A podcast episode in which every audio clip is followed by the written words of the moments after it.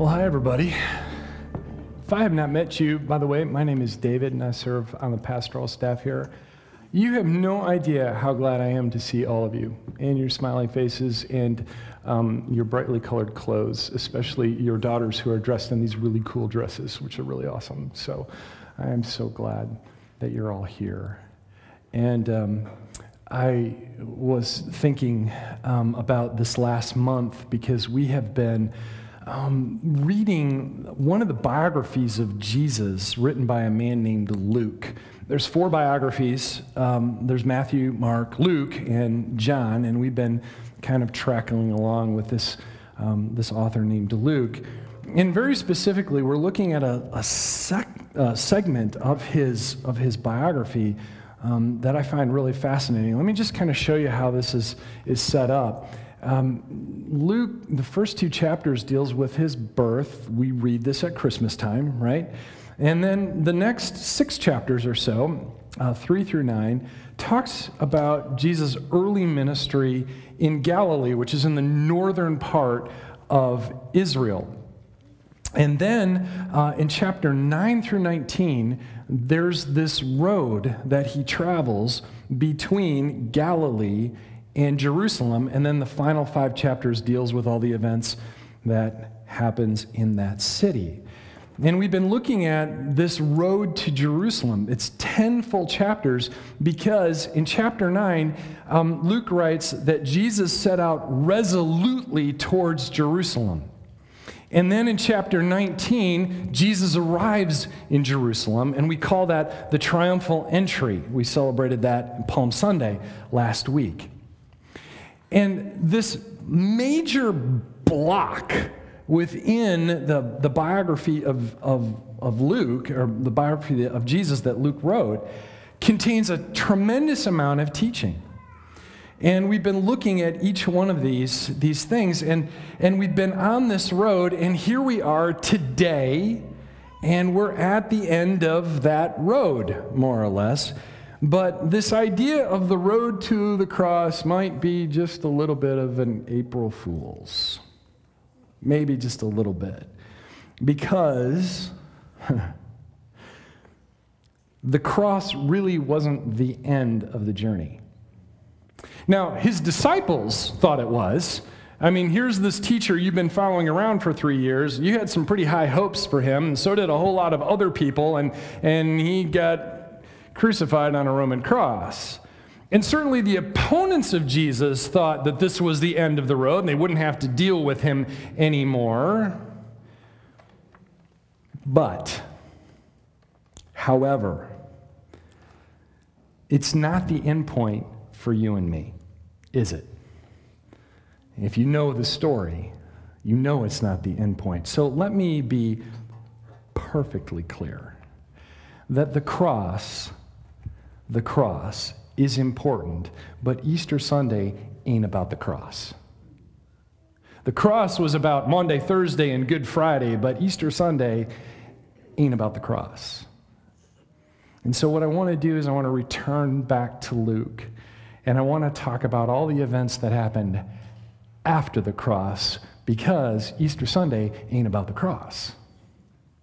And so we're going to pick it up in Luke chapter 24. If you have a Bible, you might want to turn there. If you have a Bible app, you might want to plug it in. Luke chapter 24, the first few verses, we're going to read through it. I'm going to make some comments, and then we're going to talk about something very, very special. Here it is. On the first day of the week, very early in the morning, the women took the spices they had prepared and went to the tomb. They found the stone rolled away from the tomb, but when they entered, they did not find the body of the Lord Jesus. Funny how I've said that a hundred times and yet it still catches right here. So you need to understand that this group of women that Luke is describing actually saw Jesus die on the cross. They saw um, a group of men remove his body, and they watched them take him to this tomb, and they saw the stone put in front of the entrance. They've seen all of these things. They waited the appropriate amount of time, and very early in the morning, when it was acceptable for them to do so, they took all of the spices and, and herbs and things that they needed to essentially prepare that body for internment. And they show up to the tomb, and what do they find? It's empty. Can you imagine what that seems like? See, we read this story, we've read it so many times, we hear it every single year, but the fact of the matter is, you have a group of women, this was real for them. This was the first time they experienced it. Can you imagine what was going through their head? What happened? There was a certain amount of confusion, probably a little bit of panic too, right? Because here we have this job, we are prepared to do this, and it is not there. So let's keep reading. While they were wondering about this, huh? Suddenly, two men in clothes that gleamed like lightning stood beside them. In their fright, the women bowed down with their faces to the ground, but the men said to them, Why do you look for the living among the dead? He is not here, he is risen. And they go on. Remember how he told you while he was still with you in Galilee, the Son of Man must be delivered over to the hands of sinners, be crucified, and on the third day be raised again. And then they remembered his words. Now, this is interesting because remember, when we looked at the structure of Luke, Galilee was in chapters 3 through 9. This is chapter 24. This all happened 15 chapters ago. You with me? 15 chapters ago. Of course, they didn't remember. A lot has happened since then. They had slept a few times, right? And they saw a very traumatic event play out in front of them. Of course. Why wouldn't you forget those kinds of words? Because back then in Galilee, when this thing was just getting started, that was crazy talk. What, what's Jesus saying? It didn't even make sense to them. But now they remembered. Now they remembered. It's a, a fascinating little tidbit that I think that Luke puts in there for us because how often do you and I forget things that God has done? And then something will happen and then we remember. Does that happen to you? Come on, be honest. You're in church. Yeah. And when they came back from the tomb, they told all these things to the 11. Remember, Jesus had 12 disciples. One of them betrayed him. He went out and committed suicide. And so now they were called the 11. And to all the others, because there was a, a larger group of people that followed Jesus around, it was Mary Magdalene, Joanna, Mary, the mother of James, and the others with them who told this to the apostles. But they did not believe the women because their words seemed to them like nonsense. Of course it did. What are you talking about? We saw it put into the tomb. We saw the dead body. What happened? Now, by the way, just for the record, in that day and age, a woman's testimony was considered unreliable.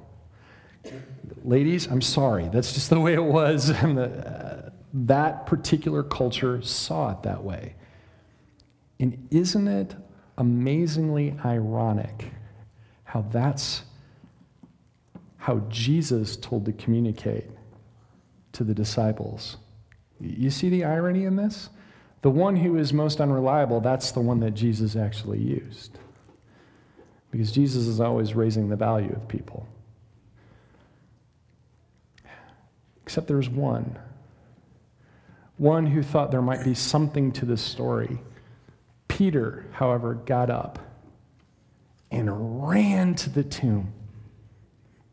He didn't saunter, he didn't stroll, he didn't uh, walk in a meditative sort of fashion. He ran. Bending over, he saw the strips of linen lying by themselves, and when he went away, wonder, wondering to himself what had happened. He didn't just look for the testimony, he trusted the, the, the testimony, but he verified. Have you ever heard that term, trust but verify? That's exactly what Peter did. Let me go check this out for myself. And he's left with this big question mark in his mind. But I need to tell you that this passage contains probably my most favorite question in all of Scripture. And it's simply this Why do you search for the living among the dead? Can you feel the weight of that question? I mean, think about it. You're, you've got this group of women who they're just doing their duty out of reverence for this person that has given them love and value like they've never had before. He's not there, and suddenly a shiny person shows up and asks this question well, What are you doing here? Why, why are you looking for the living one among the dead ones? And I have to tell you, I think that this particular question echoes down throughout the centuries and it rings in our ears. And I think that this question is just as relevant to you and me as it was to those women 2,000 years ago. And that's what I want to talk about today. I want to talk about this question why do we search for the living among the dead? You see, it's interesting to me that this road to the cross, this thing that we've been talking about for the last month, has given us a picture of how Jesus interacted with human beings. And he was teaching along the way. And, and if, if you were here and you remember some of those, those teachings, he, here it is, very simply. He talked about Samaritans and, and, and the fact that they weren't the bad guys in this. You know what he was talking about? Racial hatred. Yeah, that's not relevant today at all, is it? And then he interacted with women. Yeah, that's not relevant today at all either. And yes, he talked about children. And in our state right now, children are a big deal, aren't they? Yeah, that's not relevant. He also talked about the misuse of religion. Some of you know firsthand what that's about. He talked about the rich he talked about the poor. Sometimes in the same sentence. And all of these things, he was trying to teach us something. And if you have not figured it out, I want to connect all the dots for you and I want to put it in as clear a picture as I possibly can. People matter.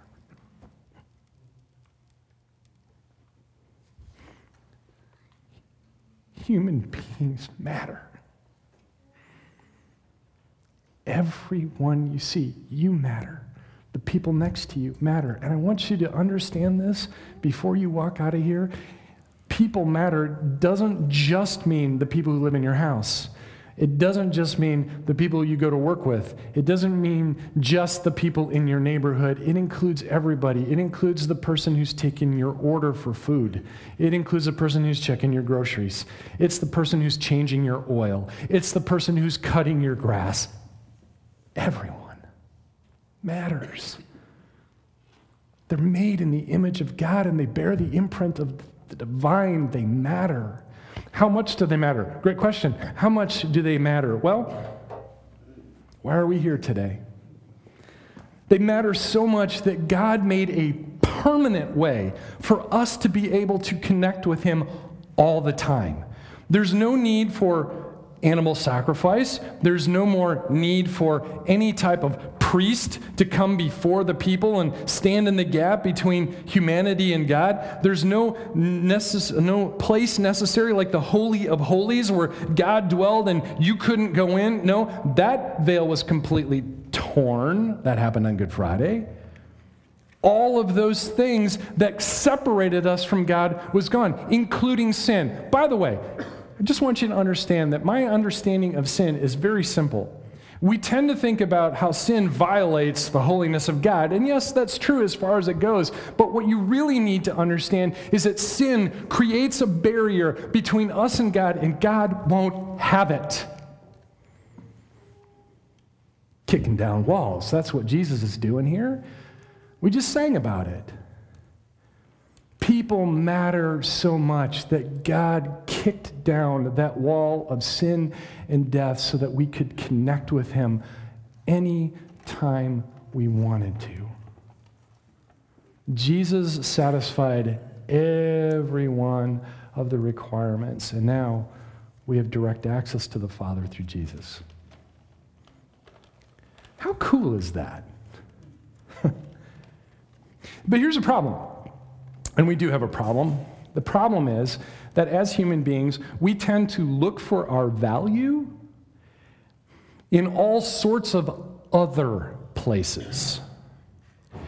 You know, let me, let me give you an example for this. We tend to find our value in about four or five things. One, we find our value in um, what we do. We tend to find our value in who we know, what we own, and what we know.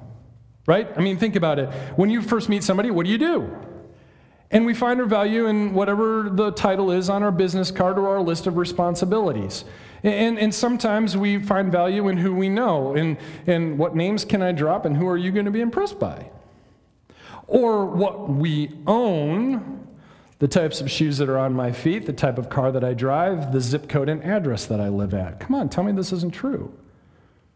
And we also find val- value in what we know. How many letters do I have before and after my name? And how can I help you today with my knowledge that I have acquired through these various means? We find our value in those things, do we not? Tell me I'm wrong. Double dog dare you.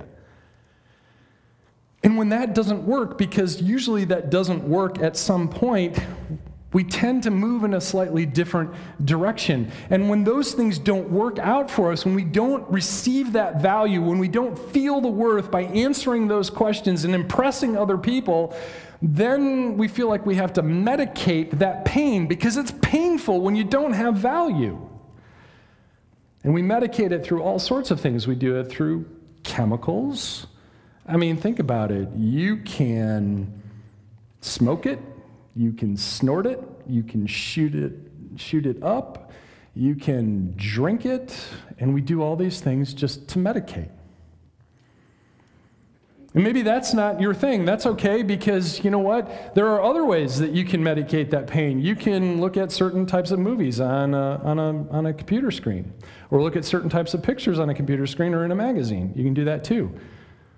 You can eat too much, you can eat too little right? You can do those things to medicate yourself. You can shop it away because, hey, if I buy one more thing, I'm going to feel better. Or you can throw yourself into work hoping that by accomplishing something else, you're going to find value in yourself. And we have all of these addictions, they go on and on. By the way, did you know that taking selfies is now considered an addiction? This is a thing. And all of this we do to numb that internal pain. And when that doesn't work, some people even go to darker, more self destructive things, and it drains the life out of people. They're dead ends. There's a reason why it's called a dead end. And we can see this everywhere.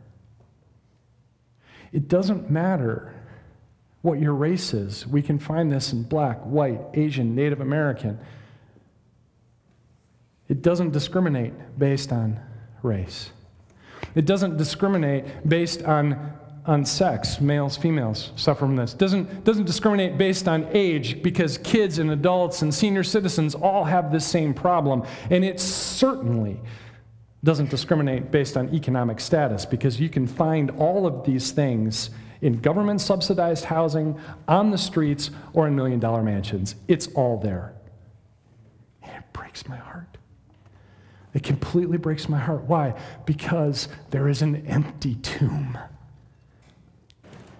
And a man who stands there asking a simple question why? Why do you search for the living among the dead? Why are you doing that?